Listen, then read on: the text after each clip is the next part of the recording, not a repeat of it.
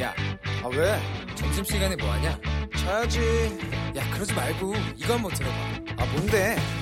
지금 당장 라디오를 켜봐 나른한 오후 깨울 시사 토크쇼 모두가 즐길 수 있고 함께하는 시간 유쾌하고도 신나는 시사 토크쇼 오태훈의 시사본부. 네, KBS 라디오 오태훈의 시사본부 2부 시작합니다.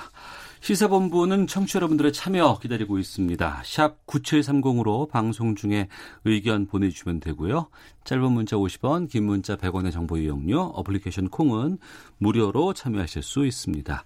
또 팟캐스트와 콩 KBS 홈페이지를 통해서 다시 들으실 수 있고 유튜브에서 일라디오 혹은 시사본부 검색하시면 영상으로도 오태훈의 시사본부를 만나실 수 있습니다. 주말 동안의 이슈를 정리하고 또 이번 주에 가장 눈여겨볼 소식을 살펴보는 시사 구말리 시간입니다. 이현종 문화일보 논설위원, 강선우 시사평론가 두 분과 함께하겠습니다. 두 분 어서 오세요. 네, 안녕하세요. 안녕하세요. 예. 아무래도 지금 가장 뜨거운 인물 하면 조국 법무부 장관 후보자가 아닐까 싶습니다. 인사청문회를 앞두고 있는 상황에서 적격성 여부를 두고 지난 주말 여전히 격한 공방 이어가고 있습니다. 어, 언론 발, 야권 발 기사가 쏟아지고 있고 어, 조국 후보자는 청문회 자리에서 밝히겠다 이런 입장을 지금 고수하고 있는 상황입니다만 각종 의혹은 계속 쏟아지고 있습니다. 지금 논란이 되고 있는 것을 살펴보면은 뭐 산호뱅 사건도 있고 네. 그리고 뭐 위장 전입 문제, 뭐 후보자 동생 뭐 이혼 문제 뭐 이런 부분들 여러 가지 많고 또 오늘 같은 경우에는 아침에 그 자녀의 어, 장학금 논란도 지금 나오고 있는데 그렇죠. 하나씩 좀 보겠습니다. 먼저 그 위장 전입은 어떤 의혹이 있는 거예요? 네, 지금 뭐 조국 후보자 일단 뭐 아직 청문회 날짜는 안 잡혔습니다만 예, 예. 전반적으로 지금 한 10가지 넘게 지금 의혹들이 제기가 되고 있는데요. 아무래도 이제 위장 전입은 뭐 그동안 우리 공직 후보자들의 아주 단골 소재거리였죠. 그래서 이 정부 들어와서 어, 조국 속의 민정 어, 후보자가 민정수석 할 때 2005년도 이후에 이제 두 차례 한 사람의 경우에 일단 문제를 삼겠다라고 네. 했어요. 어. 어, 그래서 뭐또 조국 후보자 본인도 예전에 그 서울대 교수 시절에 어, 위장 전입 문제에 대해서 이거는 뭐 서민들의 정말 가슴을 후벼 파는 일이다. 있어서는 안 될 일이다라고 강조를 해왔습니다. 근데 알고 보니까 조국 후보자가 1999년도에 울산대 교수를 했어요. 그때 당시에 이제 딸이 아마 취약 연령이었던 모양입니다. 근데 지금 부산에 살고 있으면서 서울 송파구에 있는 아파트가 있습니다. 거기에. 그쪽으로 이제 전입을 한 거예요. 결국 아마 딸의 이 학교 입학을 두고 전입을 한 것 같은데 결국은 자기도 이제 위장 전입을 한 거 아니냐는 그런 논란이 제기가 됐는데요. 문제는 좀 더 심각한 거는 보니까 이 딸이 지금 이제 현재 부산대 의학 전문대학원에 다니고 있습니다. 예, 예. 근데 지금 오늘, 오늘 제기된 문제가 뭐냐 하면 이 학교에 보면 이제 교수가 자기가 자체적으로 장학금을 만든 모양이에요. 학생들을 주기 위해서. 네. 어, 근데 이제 문제는 조국 후보자의 딸이 이 장학금을 매년 한 여섯 학기를 통해서 1200만 원 정도, 매 학기 200만 원씩 받았던 모양인데 네. 문제는 이 그 조국 후보자 딸이 두 번이나 낙제를 했다고 합니다. 음. 근데 원래 이 교수가 주는 장학금 같은 경우는 보통 한 번씩 받는데 학생들이 한 예, 150만 원에서 200만 원 정도. 어. 근데 어떻게 낙제를 두 번씩이나 한 학생한테 그것도 6학기 연속으로 이렇게 장학금을 줄 수가 있는가. 근데 예. 이 교수는 지금 부산 의료원장이 됐다고 그래요. 어. 어, 그러다 보니까 이 부산 어, 저 시장도 지금 오거돈 시장이죠. 예. 또 조국 후보자 같은 경우는 민정수석을 했죠. 아, 예. 그리고 예. 또 딸이 또 이렇게 스트레이트로 어. 뭐 연속 200만 원씩 받았죠. 예, 본인은 예. 또 재산이 지금 펀드에 투자해 놓은 5천만 원도 있고 꽤 어. 많습니다. 예. 그러다 보니까 아니 이거는 너무한 거 아니냐. 예를 들어서 예전에 최순실 씨 딸 정유라 씨 문제라든지 우병우 수석의 아들 뭐 특혜 문제라든 등등 해서 음. 이 본인은 이 공정을 이야기를 하면서 결국 자신의 딸은 이렇게 장학금을 받아도 되는 것인가? 네. 이 문제가 또 새롭게 불거졌죠. 예. 이러한 의혹들에 대해서 강선우 어, 평론가께서는 어떻게 네. 보세요?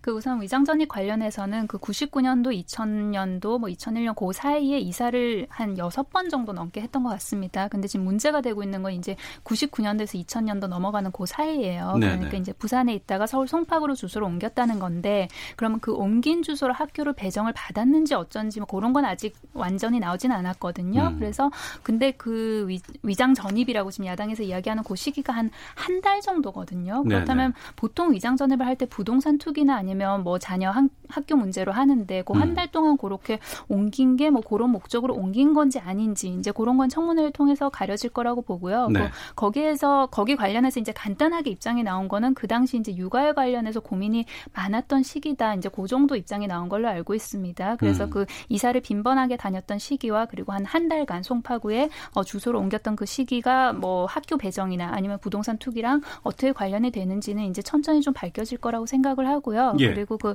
앞서 말씀하셨던 그 따님 장학금 관련해서는 이제 그 물론 교수가 자의적으로 주게 돼 있는 것 같아요. 그 어떤 기준이 있는 건 아닌 것 같은데, 근데 그럼에도 불구하고 낙제를 한 학생에게 그리고 음. 다른 학생의 이제 어쨌든 기회가 없어지는 거 아닙니까? 다른 학생은 그러니까 네. 그런 걸 생각할 때 주는 게 맞았느냐 아니면 적절했느냐 거기에 따라서 논란은 좀 있을 걸로 보이는데, 음. 다만 이거를 지금 조금 야당이나 아니면 언론 보도가 그 몰아간다고 해야 되나요? 그 방향을 보면은 네. 그러니까 이 교수가 조국 수석 조국 후보자죠. 조국 후보자의 딸에게 이런 장학금을 주고 이제 오거돈 부산시장을 통해서 부산의료원의 원장에 임명이 됐다는 음. 이제 그런 연결고리를 지금 의혹으로 제기를 하고 있는데 근데 좀 어, 시기를 되돌아보면 2016년도에는 박근혜 정권 때죠. 네, 박근혜 네, 네. 정권 때였고 그리고 어. 그 조국 수석이 민정수석으로 임명이 된 건 2017년 5월입니다. 음. 그러면 그 사이에도 계속 줬다는 거거든요. 예, 그렇다면 예. 이 교수 입장에서는 아, 아니 정권 사람도 아닌 것이고 그리고 그 전에 조국 교수였던 신분이었습니다. 그렇다면 뭐 그렇게 해서 연결고리를 만들 수 있을지는 저는 좀 따져봐야 된다고 생각이 들고요. 네. 다만 여러 가지 의혹이 나오고 있는데 그 이 뭐 동생 관련해서도 의혹이 나오고 이 의혹 속에 그러니까 조국 후보자 본인이 어딨냐는 거죠. 어. 그러니까 그 뭐 위장 매매, 위장 이혼 등등 할 때 이제 조국 후보자가 이사로 등재가 돼 있었다는 거죠. 그러면 네. 그 이사로 등재가 돼 있을 때 그, 그때 뭐 역할을 했느냐 안 했느냐 거기에 대해서는 지금 따져 묻지를 않고 있어요. 단지 뭐 위장 이혼, 뭐 위장 매매 등 뭔가 좀 자극적인 이런 걸로 좀 흘러가는 게 있어서 저는 유감이고요. 음. 그리고 이게 자꾸 의혹 수석만 짚다 보니까 네. 그렇다면 네. 조국 수석을 왜 임명을 했는지 그 본연의 취지는 싹 다 잊혀진 것 같아요. 그러니까 음. 조국 수석을 왜 임명을 했죠? 그 비검찰 출신이지 않습니까? 네. 그리고 대통령의 측근으로 힘이 있습니다. 음. 지금까지 사법개혁이 실패했던 이유 검찰 출신을 임명하면 자기들끼리 제 식구 감싸기로 또다시 뭉치게 되고 비검찰 출신을 임명했을 땐 힘이 없어서 개혁의 동력을 받지 못했어요. 네. 근데 그 두 가지를 보완한 인사를 임명을 했거든요. 음. 그렇다면 본질은 사법개혁이다. 검찰개혁이다. 여기에 관련된 그런 그러니까 입법부에서 뭐 지금 사기특위에서 그 패스트트랙에 올라 있지 않습니까? 그 여러 네. 가지 개혁 법안이 그럼 그 하드웨어가 완성되고 나서 그렇다면 음. 조국 후보자가 법무부 장관을 임명된 후에 그 소프트웨어 관련해서는 어떤 정책이 있느냐, 어떤 가치를 가지고 있느냐 그거에 대해서 전혀 따져 묻고 있지 않습니다. 저는 그 음. 그 부분은 굉장히 아쉽습니다. 네, 후보자 본인에 대한 문제보다는 주변이 너무나 많이 좀 털리고 있는 것이 아니냐라는 이런 말씀으로 좀 들리기도 하는데요. 글쎄요. 근데 공직 후보자가 개인과 가족이 떨어질 수가 있나요? 음. 결국 이게 연결된 거 아니겠습니까? 예. 결국 그 가족의 일원으로서 공직 후보자가 있는 것이고. 아, 그럼 예전에 이명박 대통령과 이명박 대통령 가족과 그럼 그걸 왜 야당이 따졌죠? 지금의 여당이 음. 다 따졌지 않습니까? 네. 보면 뭐 자식들 이 문제가 결국은 가장으로서의 책임성이 문제고 또나 법적으로 또 윤리적으로 책임져야 될 문제죠. 네. 그런 문제이기 때문에 하는 것이고 지금 뭐 이 조국 후보자가 왜 임명됐는지 왜 따져 묻지 않다 하는데 문제는 그거를 따져 물을 만큼의 자격이 있느냐를 지금 따져 묻는 거거든요. 아. 그러니까 뭐냐면 공직 후보자로서 법무장관으로서 기본적으로 이제 할 수 있는 어떤 기본 윤리적 자격, 예. 법률적 자격. 왜냐하면 이제 여러 가지 법률적 위반 혐의들이 조금 있거든요. 예를 들어서 부동산 실명제 위반이라든지 뭐 위장전입 같은 경우는 이제 주민등록법 위반이라든지 뭐 등등이 있기 때문에 이제 그거를 따지기 앞서서 지금 이제 기본적인 자격 문제에서 이미 걸려버린 거 아니겠습니까? 음. 이제 그런 거는 뭐 아주 나중에 이제 청문회 가서 문제를 따지겠죠. 그렇지만 기본적으로 아까 말씀드렸지만 자꾸 이렇게 의혹만 제기한다 그러는데 문제는 조국 후보가 이 문제에 대해서 밝히면 됩니다. 네. 아주 구체적으로 지금 이야기를 하면 되는데 지금 청문회 가서 이야기하겠다 그러잖아요. 그럼 지금 열 몇 가지가 제기된 문제에 대해서 본인이 일일이 이야기해서 해명을 하면 되거든요. 네. 그럼 의혹이 풀려질 겁니다. 음. 자료도 제공하고 하면. 근데 그건 안 하고 왜 자꾸 의혹을 부풀리느냐? 왜 자꾸 그걸 안 따져 묻느냐? 이렇게 이야기를 하면 이건 좀 앞뒤가 맞지 않는 지장이 아닌가 하는 생각이 듭니다. 조국 후보자의 본인에 대한 논란이 나와 있는 것을 좀 살펴보겠습니다. 74억이 넘는 액수를 사모펀드에 투자를 하겠다고 한 약정한 사실이 지금 나오고 있는데요. 가족의 전 재산이 56억인데 이보다 많은 금액의 규모의 사모펀드를 약정한 게 문제가 되고 있다. 이런 의혹도 나오고 있거든요. 여기에 대해서 말씀해 주시죠. 그러니까 이제 이게 지금 이제 지난주까지 나온 게 실제로 이제 투자 펀드가 과연 사모펀드라는 거는 이제 보통 우리가 전체 우리 공직자들 중에서 한 198명이요. 그러니까 네. 이현 정부 들어서 임명됐던 공직자들 중에서. 그러니까 이제 펀드를 사모 펀드를 했는 사람이 있는 걸 찾아보니까 한 명도 없어요. 왜냐하면 음. 사모 펀드라는 게 굉장히 개인적인 거래거든요. 사모펀드가 뭐예요? 그러니까 예를 들어서 네. 우리가 네. 이제 공모를 하지 않습니까? 네. 펀드를 공모를 한다는 예, 예. 공모펀드하고 사모펀드하고 이제 이게 어떤 차별적인 의미인데 예를 들어서 우리가 뭐 증권사 이런 데 이제 펀드 자 이런 게 있습니다라고 예. 하면 그걸 우리가 가입하면 이제 그런 공모펀드고 음. 예를 들어서 이 사모펀드는 개인 베이스로 이루어지는 겁니다. 예를 들어서 아. 내가 이제 사적으로 투자를 해서 기관이 아닌 그렇죠. 그 예. 투자 회사가 그러면 어떤 데다 투자를 하는 거거든요. 그럼 이거는 예를 들어서 개인 간 거래기 때문에 뭐 완전히 수익이 하지 않아도 아무 책임이 없는 거죠. 그러니까 음. 이 사모펀드 같은 경우는 전체 금액을 한 100억 정도로 잡고 네. 거기에 이제 조 후보자한테 74억을 일단 약정을 받기로 이제 계약을 한 거예요. 그리고 현재 10억 5천만 원이 들어갔고 그리고 이제 이게 처음에는 광급 공사를 하는 중소기업에 투자를 했다가 수익이 꽤 났어요. 네. 지금은 사실은 거의 다 청산 단계라고 합니다. 음. 근데 오늘 제기된 문제는 뭐냐면 그동안 우리가 이제 사모펀드를 그럼 이걸 어떻게 믿고 이 사람한테 10억이나 줬느냐라는 여러 가지 의혹이 있었잖아요. 근데 이제 오늘 나온 새로 나온 김도호 의원이 제기한 문제를 보면 이 사모펀드를 실질적으로 관리한 사람이 조 후보자의 오촌이라고 합니다. 네. 그러니까 조모 씨라고 하는데요. 이 사람이 실질적으로 이 펀드를 처음부터 관리를 했고 쭉 해왔다는 거거든요. 그러니까 조 후보자 측도 그걸 인정했어요. 음. 오, 자기가 오촌이라고 이제 그렇게 인정을 했기 때문에 어떤 면에서 보면 이게 이제 어떤 아는 사람이 요청을 해서 했고 문제는 이게 광급 공사잖아요. 어. 그리고 이게 민정수석이라는 자리가 경찰이나 검찰 이런 정보가 입수되는 지역 아니겠습니까? 그러면 네. 예를 들어서 자기가 이 투자를 했으면 그런 여러 가지 정보가 있으면 그런 의심이 들잖아요. 음. 그러면 저는 이제 문제가 조 후보자가 돈이 없는 분도 아닙니다. 네. 돈도 꽤 많고 그러면 음. 한 2년 동안 그냥 은행에 넣어놓으면 되잖아요. 예. 근데 그걸 굳이 이렇게 돈을 불리겠다 물론 불리는 문제에 대해서는 어, 전혀 문제 삼을 기준은 없어요. 그러나 음. 윤리적으로 자기가 민정수석을 하면 예. 그나마 그래 그 기간만큼은 그래도 재산을 이렇게 불리기 위해서 굳이 무리하게 사모펀드라는 형태를 통해서 그것도 친척한테 맡겨서 해야 되는가? 라는 저는 근원적인 윤리적인 문제를 제기하고 싶습니다. 윤리적인 문제를 제기한다고 말씀해 주셨는데 강선우 평론가께서도 어, 말씀해 주시죠. 뭐 윤리적인 문제에 대해서는 국민 국민들 각자의 평가가 다를 걸로 보입니다. 근데 이게 보도를 보면 그러니까 74억을 약정했다는 거 아닙니까? 예. 그런데 그 조국 후보자의 전 재산이 56억이라고 나와 있어요. 그렇다면 재산보다 왜 더 많은 어떻게 더 많은 그걸 어떻게 조달하려고 그걸 약정할 수 있냐 이런 이제 논란이 나오고 있는데 실제 들어간 돈이 10억여 원이잖아요. 그렇다면 본인의 현금 자산의 한 30% 되는 돈을 이제 형 예금은 예금으로 두고 그 나머지 이제 사모펀드에 투자를 한 겁니다. 그런데 네. 문제는 그러니까 이 사모펀드의 어떤 이런 형태가 조금 일반적인 거랑은 다르다라는 거에서 논란이 시작되고 있는 것 같아요. 그러니까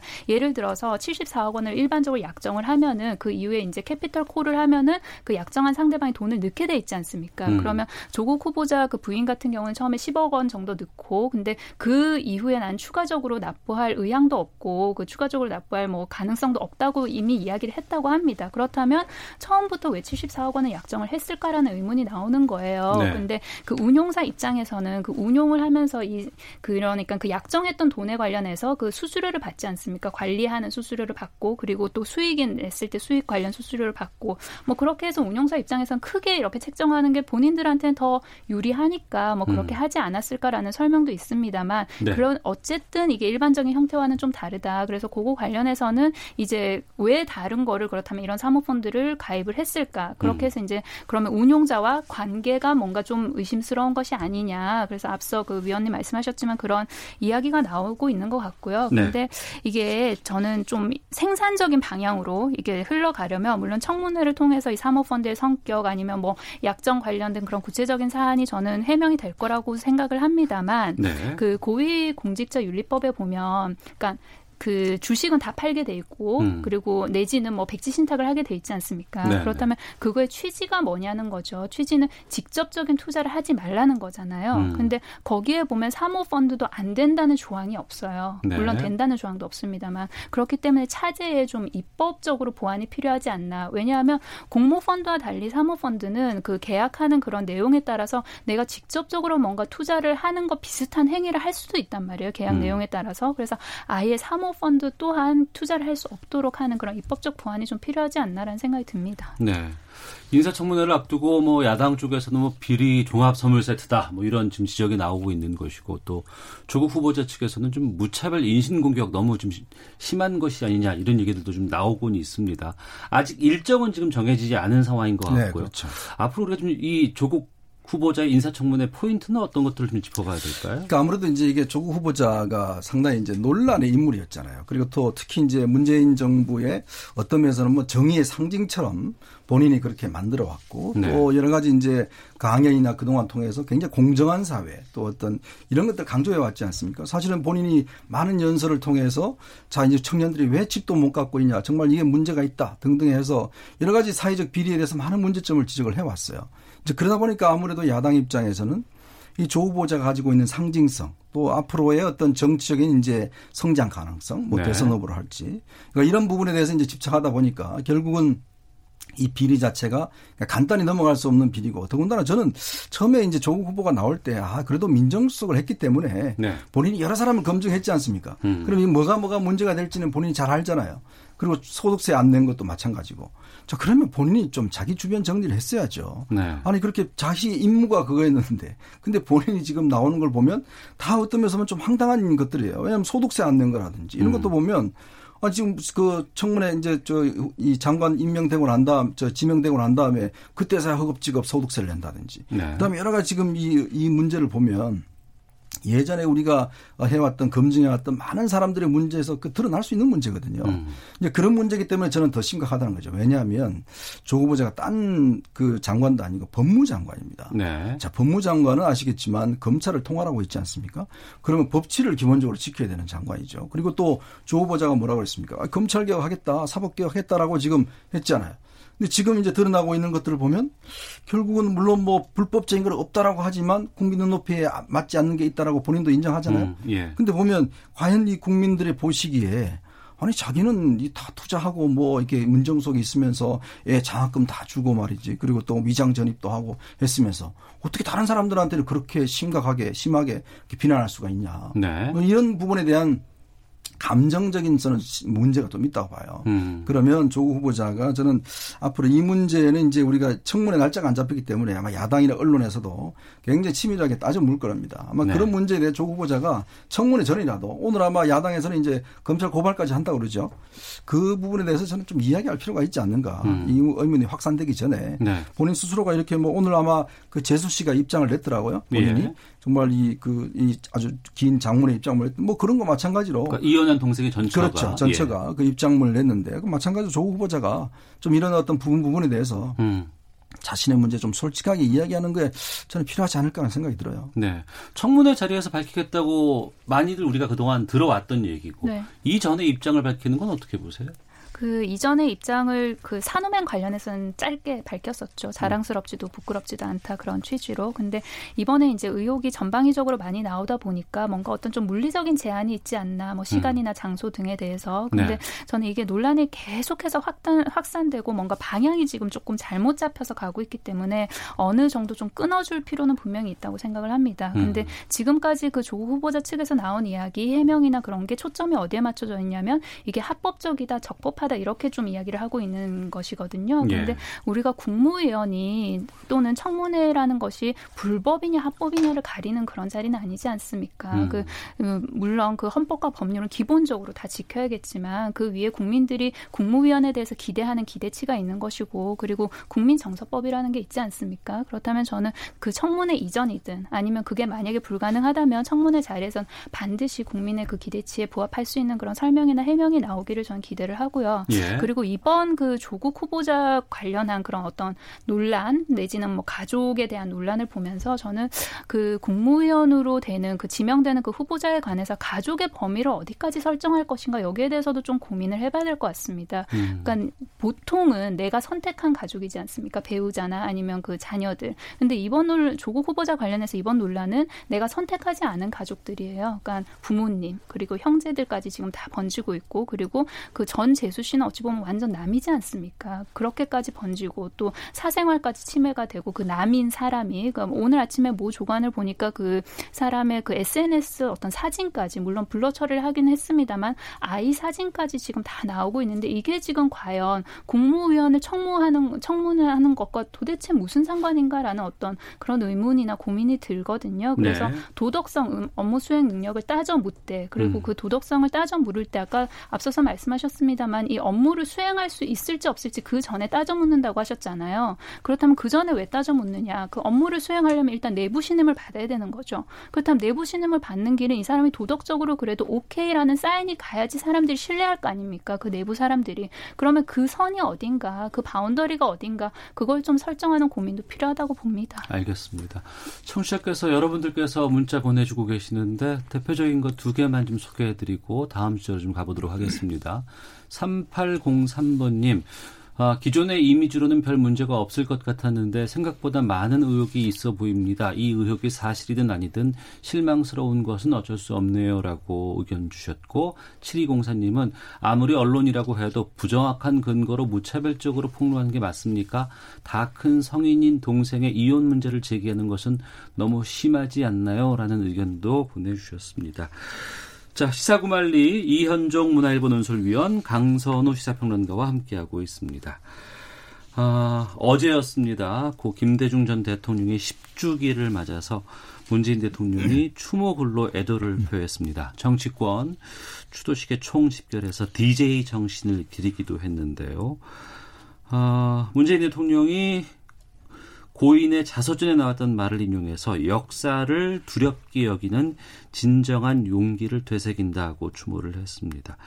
이건 좀 일본을 향한 메시로도 보이고 어떤 의미로 보세요? 이현정 논설위원께서 네. 말씀해 주시죠. 일단 뭐 어, 저는 김대중 전 대통령을 뭐 직접 이제 취재를 오랫동안 했습니다. 네. 좀 가장 뭐 인상적이었던 게 김대중 전 대통령께서 이제 서생적인 문제의식과 상인적인 현실 감각을 가져라라는 음. 이야기를 뭐 누차 이야기하셨어요. 그럼 뭐냐면 우리가 어떤 사회적 현상을 볼 때 그리고 이제 이것이 어떤 정의의 관점에서 맞느냐 뭐 음. 등등 여러 가지 이제 어떤 문제를 따지지 않습니까? 그러나 정치인들이 정치 행위를 할 때는 과연 국민들이 어떤 이득을 얻을 것인가 이런 현실적인 것들로 이제 정책을 펴 나가야 된다는 거죠. 네. 저는 지금 이 시점에서 어, 김대중 정신이 다시금 부각되는 게 결국 저는 뭐 한일 관계가 아주 주목되지 않나 싶어요. 예. 당시에도 보면 김대중 전 대통령이 한일 관계에 있어서 이제 당시 한일 협정, 그 오부치 협정을 체결할 때 그때 우리가 이제 일본 문화가 개방이 안 돼 있었어요. 음. 이제 그거를 이제 개방을 그때 이제 주장을 하셨을 때 네. 제가 이제 그 논쟁을 직접 현장에서 많이 봐왔었는데 당시 김대중 대통령이 이렇게 이야기하셨어요. 우리가 1500년 동안 일본과 가깝게 지냈다. 근데 단지 50년을 싸웠다. 음. 근데 이 50년 싸움 문제 때문에 1500년 동안 좋은 관계를 훼손할 수는 없다. 그렇기 때문에 우리가 일본과 가까이 지내야 된다라고 이야기를 하시면서 실제 이제 일본의 문화 개방이라든지 그다음에 한일 어업 접정을 다시 갱신한다든지 정말 당시에요. 이 여당 의원들 중에서도 탈당한다는 의원들도 있었어요. 어. 결사 반대한다고 들어오면 우리 다 망한다 그러고 뭐 이 정말 엄청난 반발이 있었거든요. 근데 그 역시 지도자의 해안이 돋보이는 게 결국은 이것이 어떤 면에서 뭐 역사에 지금 와서 보면 지금 BTS가 일본에서 저렇게 인기를 끌 줄 누가 알았겠습니까? 그리고 일본 문화가 어떤 면에서 우리 문화가 오히려 역수출돼서 음. 일본을 할줄 어떻게 알았겠습니까? 그러니까 그게 하나의 지도자의 어떤 관점이거든요. 그러니까 그 문재인 대통령도 이제 이러한 부분들 진정한 용기를 이야기를 하셨는데 이 진정한 용기는 어떤 면에서 역사와 어떤 싸우기보다는 실제로 우리 국민들에게 어떻게 실용적으로 다가갈 것인가. 거기에 위해서는 지도자가 욕을 먹더라도 미래를 위해서는 결단을 해야 된다. 아마 이런 저는 메시지인 것 같아요. 네. 그래서 아마 저는 이 시점에서 김대중 전 대통령이 솔직히 이제 그립기도 하고 음. 또그 정신이 어떤 면에서 오늘날에 가장 필요한 게 아닌가라는 그런 생각도 듭니다. 네. DJ 서거 10주기를 맞는 올해가 참 의미가 남다른 것이 또 한일 관계가 확 불거지니까 네, 네. 김대중 오부지 선언이 나오는 그 상황에 대한 이해도도 좀 높아질 수 있을 것 같고 네.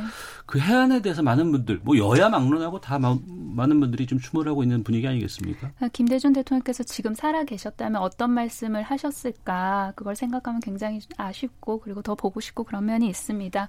그 문제 의식과 그리고 현실 감각이 서로 상호 배타되는 개념은 저는 아니라고 생각을 해요. 네. 그리고 네. 이것이 정말 대한민국만 그럼 대한민국의 정치권 지도자만 그 문제 의식과 현실 감각을 동시에 가져야 되냐? 일본 또한 마찬가지죠. 그 한일 관계 그한 한에서 말씀을 드리자면 그리고 국제 사회에서 어떤 뭐 외교나 아니면 그런데 승패가 나눠지는 거는 단기적으로는 국력 그러니까 음. 힘이 센 쪽이 승리를 하는 게 맞습니다. 그리고 네. 그 여러 가지 뭐 개발도상국이나 그런데도 국력이 센 국가 편을 들어주는 것도 현실이고요. 그건 냉정한 현실인 것 같은데 그렇다면 이 거머진 승리가 지속 가능해지려면 어떻게 해야 되냐. 그 음. 결국 지속 가능한 승리는 오름의 판단이 있어야 되는 것이거든요. 그렇다면 그 옳고 그름에 관해서 역사를 똑바로 봐야 된다. 저는 문재인 대통령께서 그런 걸 강조하기 위해서 말씀하셨던 것 같고요. 네. 그리고 그 김대중 대통령께서 또 하신 말씀 중에 굉장히 인상적이었던 것이 그 옥중 저는 옥중 서신에서 하셨던 말씀으로 기억을 하는데 그러니까 전진할 때는 주저하지 말아라. 그리고 인내할 때는 초조해하지 말아라. 그 후회할 때는 낙심하지 말아라. 그러니까 이 말 속에 현실 감각 또한 담겨 있다고 생각을 하거든요. 그러니까 후회를 한다는 것은 우리가 돌아본다는 이야기지 않습니까? 그렇다면 내가 부족한 부분을 짚되 여전히 마음속에는 정의감을 가지고 낙심을 하지 말라. 그 말씀도 굉장히 인상 깊은 것 같습니다. 네. 어, 각 당의 상황들 좀 짚어보도록 하겠습니다. DJ 서거 10주기를 앞두고 민주평화당 같은 경우에는 이제 분당 사태를 지금 겪었어요. 네, 그렇죠. 창당 1년 6개월 만인데 DJ 정신 계승정당 표방의원만큼 좀 당내 분위기도 좀 심각하지 않을까 싶기도 네. 하고요. 어떻게 전망하세요? 참 저는 안타까운 게 이분들이 뭐 DJ 정신 계승을 말로는 이렇게 하고 있는데 정말 행동은 정반대로 하고 있다는 생각이 들어요. 어. 제가 이제 김대중 대통령을 동교동을 오랫동안 이제 출입을 하면서 김대중 대통령이 고민하신 게 뭐냐면 끊임없이 이제 그이 지지세를 동진하는 거 예를 들어서 영남 영남 쪽의 지지를 확보하는 것들 그러니까 전국 정당 만드는 거 정말 고민을 많이 했어요. 음. 그러면서 실제로 본인이 집권하실 때 초대 비서실장을 김중건 비서실장을 임명했습니다. 그랬네요. 네, 예, 영남 예. 출신을 임명을 했어요. 음. 그럼 뭐냐면 정말 이게 그 자신이 다, 어, 당해온 여러 가지 지역적 차별 문제 이거 자체가 반복되어서는 안 된다. 결국 그러기 위해서는 어떤 내가 용서를 해야 된다. 그리고 또 내 스스로가 영역을 확장을 해야 된다. 끊임없이 어떤 면에서 보면 그래서 실제로는요. 목포나 본인의 고향을 잘 가지를 않았습니다. 그러니까 정말 어떤 면에서 그런 지역 감정을 부추기기 싫어서 가지 가지 않고 전국 항상 전국 정당. 그래 특히 또 지금 영입하신 분들 보면 영남 출신을 많이 했어요. 추미애 대표라든지 뭐 이런 분들 보면 대부분 영남 출신들 정치인들을 많이 이제 기용을 했거든요.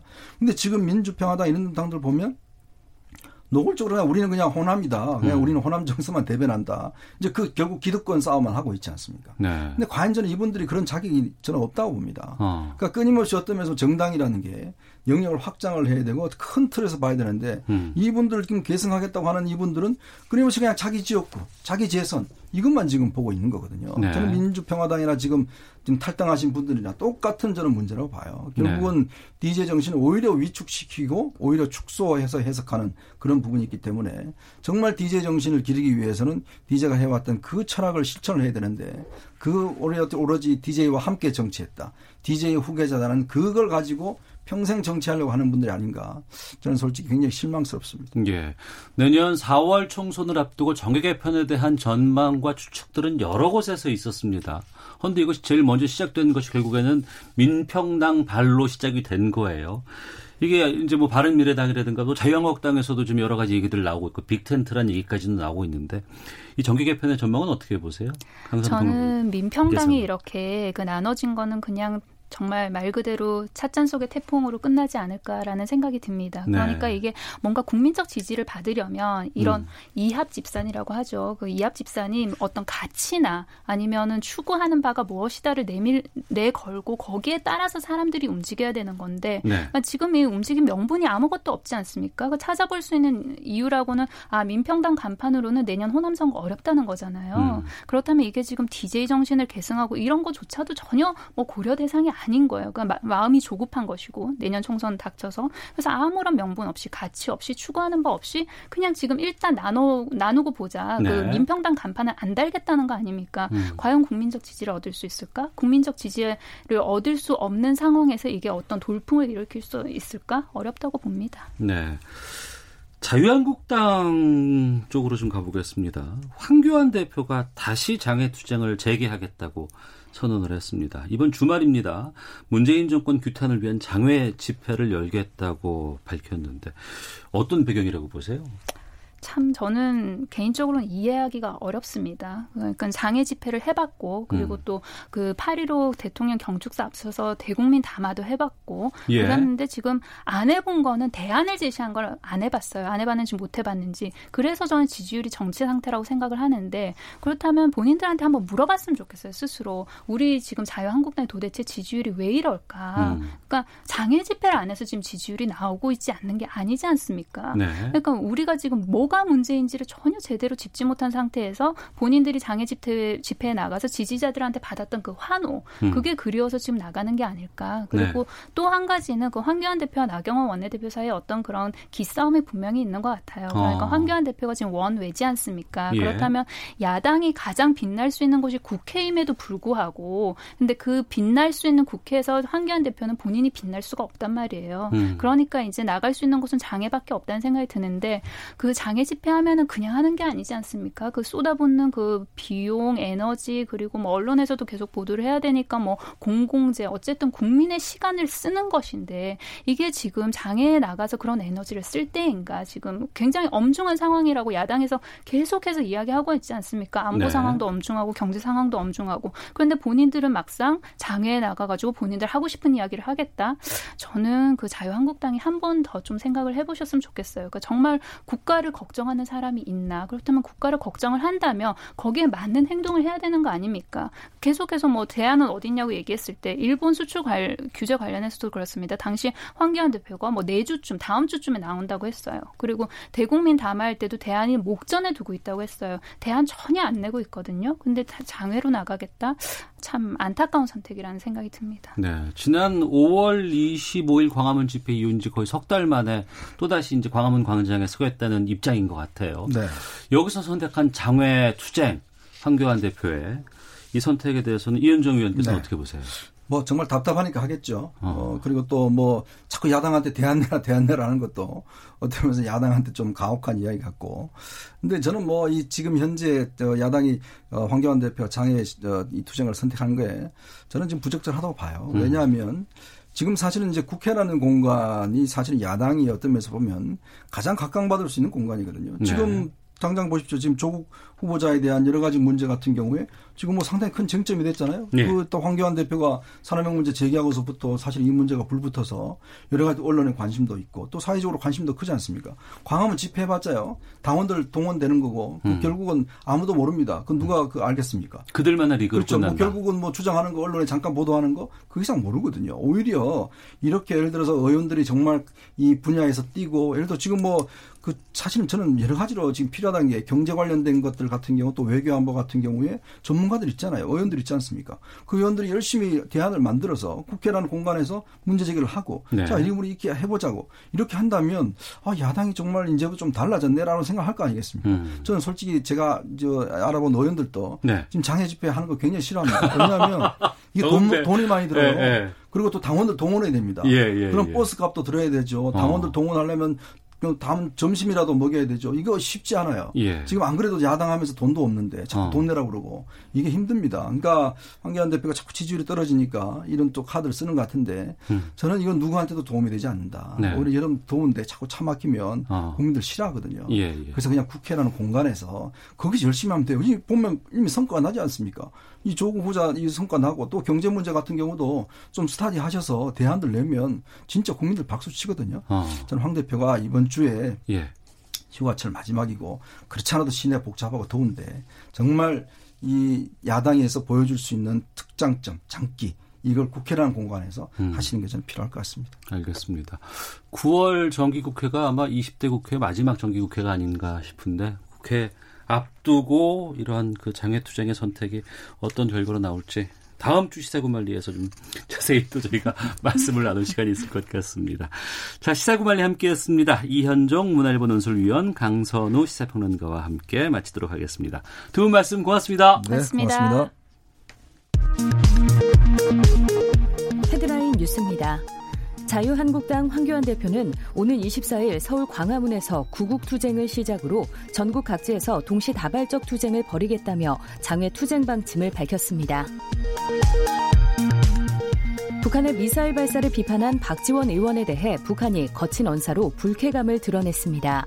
조선중앙통신은 오늘 혓바닥을 함부로 놀려대지 말아야 한다는 제목의 글에서 우리와의 연고 관계를 자랑거리로 정치적 자산으로 이용해 먹을 때는 언제인데 이제 와서 배은 망덕한 수작을 늘어놓고 있다며 비난했습니다. 일본 외무성의 차관급 인사가 일본 방송 프로그램에 나와 한국의 반일 촛불 집회를 폄하하는 발언을 했습니다. 미중 무역 마찰 등의 여파로 일본의 수출이 줄어들면서 7월 무역 수지가 2개월 만에 적자로 반전됐습니다. 2분기에 천억 원 넘는 적자를 낸 대한항공과 아시아나항공이 10월부터 국내선 화물 운송 서비스 일부를 중단합니다. 지금까지 라디오 정보센터 조진주였습니다. 이어서 기상청의 윤지수 씨입니다. 네, 미세먼지와 날씨 정보입니다. 지금 미세먼지 상황은 전국적으로 보통이거나 좋은 단계를 보이고 있지만 초미세먼지 상황은 좀 눈여겨봐야 될 텐데요. 부산, 울산, 대구, 경상남도 지역을 중심으로 나쁨 단계를 보이고 있습니다. 대기가 정체하고 있기 때문에 우리나라에서 만들어진 미세먼지 또 중국 쪽에서 날아든 미세먼지가 쉬 확산되지 않고 좀 모여 있기 때문인데요. 내일 오전까지는 영남 지방을 중심으로 이렇게 미세먼지 농도가 다소 높게 나타나겠고 특히 부산, 울산은 오늘 종일 나쁨 단계가 예상되고 있습니다. 한편 오존 상황도 서울과 경기도, 충청남도, 전라남북도 또 경상남북도와 부산, 울산 등은 나쁨 단계가 예상되기 때문에 이 점도 참고하시기 바랍니다. 오늘 우리나라는 서해상에 위치한 고기압의 영향을 받겠습니다. 중부지방은 맑은 날씨가 예상되고 남부지방은 오후에 경상도 내륙 지역, 제주도 지방의 소나기, 또 경상북도 동해안 지역은 동풍 때문에 비 예보가 있습니다. 한편 서울을 비롯한 일부 경기도와 충청도, 전라도와 경상도 지역 폭염특보가 오늘 확대된 상태입니다. 낮에 기온이 오르면 세종과 대전은 33도, 서울, 광주, 대구 등은 32도의 높은 기온이 예상됩니다. 예상되고 일교차가 크게 벌어지면서 밤에는 열대야로 이어지는 곳은 많지 않을 것으로 예상되고 있습니다. 지금 서울 기온은 29.8도입니다. 지금까지 미세먼지 상황과 날씨 정보였습니다. 다음은 이 시각 교통 상황 알아보겠습니다. KBS 교통정보센터의 이승미 씨입니다. 네, 이 시각 교통 상황입니다. 운전 중에는 언제 어디서든 돌발 구간을 만날 수 있습니다. 과속하지 않고 안전거리 유지하는 게 중요하겠습니다. 중부고속도로 남이 방향인데요. 호법분기점 부근 정체 낙하물 사고 때문입니다. 호법분기점을 지난 곳에서 화물차에서 쏟아진 적재물을 처리 중이라 2km 지나기가 어렵고요. 서울 양양고속도로 양양 방향으로 홍천휴게소 부근 2차로에서도 사고가 나서 화천 3터널부터 밀리고 있습니다. 영동고속도로 강릉 방향 원 원주 부근 지나기가 어려운데요. 여기는 작업 여파고요. 속사 부근 정체도 작업 여파입니다. 중부 내륙고속도로 창원 방향으로 여주 분기점에서 감곡 쪽으로 7km 구간에서 작업 여파로 정체가 극심해졌습니다. KBS 교통정보센터였습니다.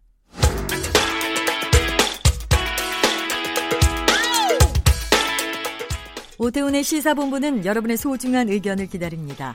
짧은 문자 50원, 긴 문자 100원의 정보 이용료가 되는 샵 9730, 우물정 9730번으로 문자 보내주십시오. KBS 라디오 앱 콩은 무료입니다. KBS 라디오 오태훈의 시사본부. 지금 여러분은 대한민국 라디오 유일의 점심 시사 프로그램을 듣고 계십니다. 네, 우리나라 둘러싼 치열한 외교 상황을 명쾌하게 정리하는 시간, 외교 전쟁. 출발하겠습니다. 국립외교원 김현욱 교수 오늘은 전화로 만나보겠습니다. 안녕하십니까? 네, 네, 안녕하세요. 네. 지난 15일 광복절에 문재인 대통령이 평화 경제를 언급했습니다. 그런데 경축사 발표한 지 하루 만에 북한이 탄도미사일로 추정되는 발사체 두 발을 발사를 했고 또 대통령이 경축사를 맹 비난하는 성명을 내기도 했습니다. 북한 왜 이러는 걸까요? 뭐 일단은 표면적으로 지금 북한이 얘기를 하는 것은 결국은 뭐 연합 훈련을 계속 비난을 하고 있지 않습니까? 네. 아 그러고 있고 그리고 이제 가장 우리가 생각해 볼 수 있는 거는 결국 이제 하노이 회담 이후에 우리 정부의 역할 즉 북한 입장에서는 뭐 국제사회 제재에도 불구하고 한국이 어, 적극적으로 북, 북한하고 한국 간의 어떤 경협 문제, 네. 금강산 관광, 개성공단 정상화 음. 이것을 좀 적극적으로 해주길 바랬는데 네. 아, 그것도 제대로 안 하고 있고 또그 영변 핵시설장 폐기라는 카드를 가지고 어 어쨌든 남북한 간의 그 합의를 이끌어냈고 어 그걸 바탕으로 해서 이제 북한이 그 하노이 회담까지 갔는데 네. 하노이 회담의 결과는 상당히 처참했지 않습니까? 어. 어, 북한 김정은 위원장이 아마 국내적으로도 상당히 좀 그, 어, 빵빠레를 울리면서 갔었는데 네. 돌아오는 길은 상당히 그, 좀 처참하지 않았나 생각을 하는데 이러한 것들에 대한 한국에 대한 실망감이 있었을 것으로 보이고요. 어. 그리고 결국 뭐 중장기적으로 봤을 때는 이제 한국이 더 이상 역할을 할 게 없다는 판단. 예. 그리고 러시아와 중국이라는 그러한 그, 그 지원자를 다시 새롭게 얻었다는 그러한 판단 하에, 음. 아, 좀 더 한미 간의 좀 관계를 좀 소원화시키고, 네. 어, 북미 정상회담, 북미 관계에 있어서 뭔가 영향력을 북한이 좀 장악하겠다. 음. 아, 이러한 의도가 있지 않을까 싶습니다. 근데 저희들은 6월 30일에 남북미가 판문점에서 만났잖아요. 네네. 그 이후로 오히려 더 이게 좀 성명도 좀 안 좋게 고약하게 나오는 것 같고 네. 이게 좀 이해가 잘 안 돼요. 그래서 결국은 이제 남북미가 상당히 큰 모멘텀이 될 줄로 우리 정부도 생각을 했고 많은 전문가들이 생각을 했는데 네. 북한 입장에서는 그렇지 않았다는 거예요. 어. 그러니까 이제 그 이전부터 이러한 기미는 계속 보였죠. 그, 그 전부터 한국을 좀 그 배제시키려는 음. 그리고 통미봉남하려는 그런 움직임은 좀 보여왔는데 네. 생각처럼 우리가 생각했던 기대했던 것처럼 어, DMZ에서의 삼국 간의 정상회담이 큰 역할을 하지 못했다는 거예요. 그, 어. 그 끝나고 나서 이제 북한에서 뭐 기념 주화라든지 이런 것을 만들어냈는데 문재인 대통령이 얼굴은 다 빠졌다는 거 아닙니까? 예. 그러니까 결국 DMZ에서의 북한은 트럼프를 만나는 데 초점이 놓- 놓여 있었지 어. 어, 남북미 간의 어떤 삼국의 정상회담 그리고 이 삼국 간의 뭔가 그 모멘텀을 다시 한번 시너지 효과를 만들어내야 되겠다는 것에는 큰 관심은 없었다는 거죠. 네. 한미 연합훈련이 내일이면 끝난다고 합니다. 어, 이 연합훈련 끝나고 나면은 지난번 친서에서도 다시 대화하자 이렇게 네. 김정은 위원장이 이제 밝혔었는데 그리고 그 미국 대표인 스티븐 비건 국무부 대북정책특별대표가 아마 내일쯤 우리나라 방문하는 것으로 알고 있습니다. 네. 그러면 북미 간의 실무 협상이 지금 시작될까요? 어, 글쎄 뭐 시작은 할 걸로 보여요. 제가 보기에도. 네. 근데 아마 북한 입장에서는 실제 그 북미 간의 실무 협상이 들어가는 것 자체도 어쩌면 부담일 수 있어요. 왜요? 또 들어갔는데 아, 또뭐 반복돼서 제대로 된 뭐- 성과가 없다. 예. 그러면 지금 하노이 회담 이후에 북한 내부의 상황이 상당히 좀 바뀌었거든요. 어. 그러니까 그 전에 북미 간의 비핵화 회담에 대해서 김정은 위원장이 상당히 북한 내부의 분위기를 바꿔놓은 상태였는데 네. 하노이 회담이 원하는 성격의 그러한 그 아웃컴 성- 성과를 못 낸 이후에 북한 내부에서는 상당히 보수 세력들의 입김이 상당히 강해졌어요. 음. 그 이후에 북한이 계속 행하고 있는 정책들을 봐도 네. 이게 과거에 뭐 비핵화를 하겠다고 의지를 보였던 북한인지 아닌지 헷갈릴 정도로 지금 계속 어 그 북한과의 대화에 대해서 뜸들이고 음. 그리고 계속 북한 탓을 하고 북한이 태도 변화를 해야 된다는 입장을 계속 보여주고 있단 말이에요. 예, 예. 즉 지금 그런 상태에서 북미 간의 실무 협상을 했다. 음. 근데 뭐 그렇게 크다 큰 기대했던 성과가 안 나왔다. 그럼 김정은 위원장 입장에서도 내부적으로 자기가 생각하고 있는 정책의 동력을 걸 만한 그런 드라이브를 또 잃어버리게 되기 때문에 네. 아마 제가 보기에는 비건 대표가 오고 북미 간에 뭔가 어, 실무 협상에 들어가기 위한 사전 조율은 시작이 되겠지만 네. 아마 그러한 사전 조율도 상당 부분 시간이 걸리지 않을까 생각을 합니다. 어, 어떤 미국 쪽이라든가 확실한 무언가를 주지 않으면 적극적으로 네. 나서기는 힘들 것 같다는 게 북한의 입장이겠네요. 예. 그리고 지금 미국의 입장도 태도 변화도 없고 어. 그런 상태에서 실무 협상 들어가도 똑같은 그러한 뭐 성과 없는 회담만 되풀이될 걸 알고 있기 때문에 음, 쉽게 들어가는 것도 아마 북한 입장에서는 상당히 부담이 될 수 있겠죠. 알겠습니다. 국립외교원 김현욱 교수와 함께 외교 전쟁 하고 있습니다. 홍콩 쪽으로 좀 가볼까 합니다. 네네. 어, 주말에 정말 그 전 세계 이목이 가장 집중된 곳이 홍콩이었고 어, 중국군의 무력 개입 가능성에 대한 우려가 상당히 많았습니다만 다행히 이번 시위는 평화적으로 마무리가 됐어요. 네. 주말 동안 이 시위 좀 지켜보셨을 것 같은데. 예, 뭐 예상했던 것처럼 시위의 성격이 상당히 이제 비폭력 쪽으로 이제 변화해 가고 있는 것 같아요. 네. 어, 결국은 시위대 입장에서도 부담이죠. 어, 계속해서 어, 한동안 제가 보기에는 이러한 시위는 계속될 걸로 보이고 어. 왜냐하면 지금 시위대가 요구하는 것들 예를 들어서 송환법을 완전히 철폐하라든지 네. 행정장관 직선제 하라든지 음. 또 어떤 시위대 목소리를 보면은 지금 그 어, 캐리람까지 사퇴를 해라. 네. 아, 그런 얘기까지 나오고 있기 캐리람은 현 행정장관. 예, 행정장관이죠. 홍콩 예. 행정장관이죠. 그래서 이러한 것들을 어느 정도 뭐 중국 정부가 들어주기 전에 이 시위가 중단되지는 않을 거거든요. 네. 그렇다고 한다면 만약에 시위가 폭력적으로 갔을 때 중국 군이 들어오는 것이고 중국 군이 들어왔을 때의 사태에 대해서는 아무도 음. 거기에 대해서 장담할 수 없는 상황이기 때문에 네. 아마 시위대도 이번에 그 비폭력 집회 쪽으로 갈 수밖에 없었던 것 같아요. 음. 중국 쪽에서 무력 개입 이 없었어요. 다행스럽게 네, 비폭력으로 네. 갔기 때문에 이제 그런 것들도 이제 있겠습니다만 계속 놔두지는 않을 것 같기도 하고 또 시위대도 언제까지 이걸 지속하지는 못할 것 같은데 접점이 네. 어디에서 좀 찾아질까요?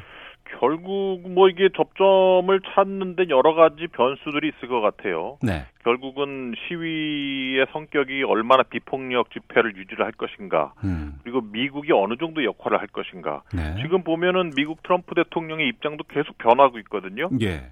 홍콩 시위 초기 때는 이거 중국 내부 일이다. 어. 그렇게 했다가 또 14일 날 트위트한 걸 보면은 뭐 홍콩 문제가 인도적으로 다뤄져야 된다. 이거를 어, 또 무역 문제하고 또 연관을 시키기 시작을 했고 네. 최근에 오늘인가요 어젠가에 나온 트위트 그, 그 평명 나온 걸 보면은 천안무 사태를 얘기를 하면서 어. 상당히 이 문제에 대해서 적극적으로 개입할 수도 있다는 그런 뉘앙스를 보이고 있단 말이에요. 네네. 그래서 만약에 중국 입장에서도 만약 군을 투입했을 경우에 미국이 어떻게 나올까에 대해서 지금 불안하고 있는 상황이고 아. 미국 입장에서도 중국이 군을 투입했을 때 어떻게 대처를 해야 될지 아직 모르는 상황이란 말이에요. 예, 예. 그렇기 때문에 아마도 이러한 미국의 역할 그리고 중국의 군 개입 역할 문제도 아, 상당히 큰 변수로 작용을 할 걸로 보이는데 음. 결국은 이 문제가 해결되려면 네. 중국 정부가 그 시위대하고 어느 정도 대화를 해서 문제를 풀겨, 풀 수밖에 없는 입장이에요. 근데 아시겠지만 뭐 중국 정부가 시위대와 대화를 할 그러한 정부가 아니고 어. 뭐 민주 정부가 아니지 않습니까? 예. 그러니까 시위 자체를 허용할 수 없는 그러한 공산당 체제이기 때문에 음. 과연 우리가 생각할 수 있는 시위가 아, 대화 대화 자체가 가능할지 예. 그게 약 좀 지금으로서는 좀 의문이죠. 어.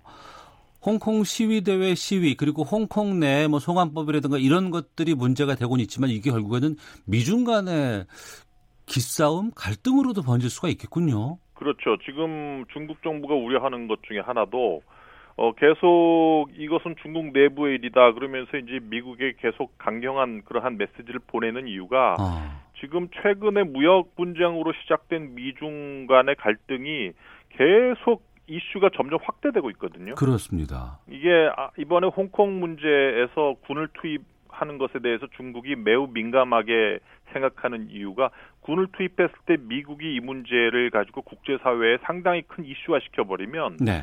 홍콩 문제, 이 시위 문제가 또 하나인 미중 간의 이슈로 자리매김할 수가 있단 말이에요. 어. 그렇게 되면은 이것이 대만 그리고 중국 본토 그리고 지금 그 중국이 우려하고 있는 신장 위구르 티벳 지역까지도 영향을 간접적으로 미칠 아이고, 수 있기 때문에 어, 예. 중국 입장에서도 군을 일단은 뭐 근접 지역까지 배치를 해놓고 있지만 쉽게 투입하기는 상당히 어렵지 않을까 생각을 합니다. 음, 이것도 좀 계속 좀 지켜봐야 될 부분이 아닌가 싶기도 하고요. 하나만 더 여쭙겠습니다. 네. 지난주에 호르무즈 해협 파병 1순위로 거론되는 청해부대 해군 네. 강감찬 함이 출항을 했습니다. 이게 아덴만에서 대조영함과 임무를 교대할 예정이었는데 일부 네. 언론에서 이게 미국이 요청하고 있는 호르무즈의 파병과 관련해서 이걸 활용하기로 했다 이렇게 보도가 됐고 국방부는 사실 아니다 결정된 적 없다 이렇게 밝혔는데 이 호르무즈 해협이라는 곳이 어떤 곳이고 이게 미국이 왜 여기에 파병을 요청하고 있는 거예요? 음, 미국이 지금 이란 핵 문제 때문에 어, 미국에 대해서 이란산 원유 수출 봉쇄를 지금 시작을 했습니다. 네. 근데 이란은 여기에 대해서 호르무즈 해협을 봉쇄를 하겠다 이렇게 맞불을 치고 있어요. 네. 그러니까 말씀하신 그 호르무즈 해협이라는 곳은 이제 페르시아만으로 들어가는 길목이란 말이죠. 예. 여기는 그 전체 전 세계의 원유의 한 30%의 물동량이 지나가는 곳이에요. 음. 그 여기를 봉쇄를 해버리면 네. 어, 전 세계가 어, 전그 그 석유의 수입 문제로 인해서 상당히 큰 어려움을 닥칠 수 있는 그러한 타격이 예상이 되는 곳이죠. 음. 예를 들어서 뭐 사우디아라비아, 아랍에미리트, 카타르 이러한 산유국들이 이 호르무즈 해협을 통해서 원유를 어 날라 날르는 그러한 아, 해협이기 때문에 이, 결국은 전 세계의 경제와도 상당히 직결되는 호르무즈 해협이고 또 하나는 이 페르시아만 즉 호르무즈 해협을 통해서 어, 들어가는 어, 페르시아만 안에는 그 카타르 도하의 미 CENTCOM 사령부 현지 사령부가 있고요. 네. 또 바레인 마나마 지역에는 미군의 제 5함대 아, 사령부가 있습니다. 그렇기 때문에 이걸 봉쇄하면은 미국의 이 지역, 즉 중동 지역의 군사 작전도 상당히 큰 타격을 입을 수밖에 없어요. 네. 그렇기 때문에 이 그 호르무즈 해협 봉쇄라는 카드를 일하는 아, 지금 어, 내놓고 미국에 내놓고 있는 것인데 결국은 이제 한국이 여기에 어떻게 대응하느냐 문제인 것 같아요. 네. 그래서 뭐 우리가 지금 한미 동맹이 이제 포괄적 전략 동맹이고 한반도 지역 전 세계적으로 이제 한미가 협력을 하겠다 이렇게 했기 때문에 네. 뭐 원칙론적으로는 제가 보기엔 파병하는 것이 맞다고 보여집니다. 어. 근데 문제는 뭐냐면 파병했을 때 우리가 입을 수 있는 피해를 어떻게 최소화시키느냐거든요. 어떤 피해가 예상되나요? 예를 들어서 이란에서 우리가 원유를 수입하는데 그 부분까지도 우리가 어, 어느 정도 감내를 해야 된다는 문제예요. 어. 또 이란 입장에서는 한국에게 만약에 여기에 그, 그 군함을 보내게 되면은 어, 한국이 그 계속해서 이란으로부터 어, 수입하는 그러한 원유에게 대한 어떤 그 뭐랄까요 그, 그 액수를 상당히 줄여 줄일 수밖에 없다 이러한 음. 또 압박을 한국에게 넣고 있는 상황이고 네. 그렇기 때문에 결국은 한국이 입을 수 있는 피해를 얼마나 최소화하는가 또 두 번째는 어, 이 호르무즈 해협에 우리가 군함을 파견함으로써 반대급부적으로 미국으로부터 어떤 대가를 얻을 수 있을까 그런 협상을 어떻게 해내야 될까 이러한 것들이 지금은 숙제로 남아 있다고 봐야죠. 예. 전에도 파병 문제가 불거지면 상당히 이걸 대처하기가 정부로서도 좀 곤혹스러운 경우가 참 많이 있지 않았습니까? 그렇죠. 노무현 정부 때도 제가 보기엔 기억이 나는데 당시 이라크 어, 군함 파견 아, 있었고 그랬죠. 어, 그때도 그렇게 우리가 원하는 성과는 크게 얻어내지는 못했던 것 같거든요. 음. 어, 지금 뭐 트럼프 정부가 또 미국 우선주의라 그래가지고 그 동맹국들이나 파트너 국가들을 동맹국으로 상대하지 않고 뭐 솔직히 경제적인 이득을 끌어내는 그러한 대상국으로 여기고 있기 때문에 제가 보기엔 이러한 군함 파견으로 인해서 미국으로부터 뭔가 반대급부를 얻어내기는 쉽지 않아 보입니다. 그야말로 외교 전쟁입니다. 참. 외교 현안들에 대한 분석과 전망 살펴봤습니다. 국립외교원 김현욱 교수 함께했습니다. 고맙습니다. 네, 감사합니다. 예, 오태훈의 시사본부 마치겠습니다. 내일 뵙겠습니다. 안녕히 계십시오.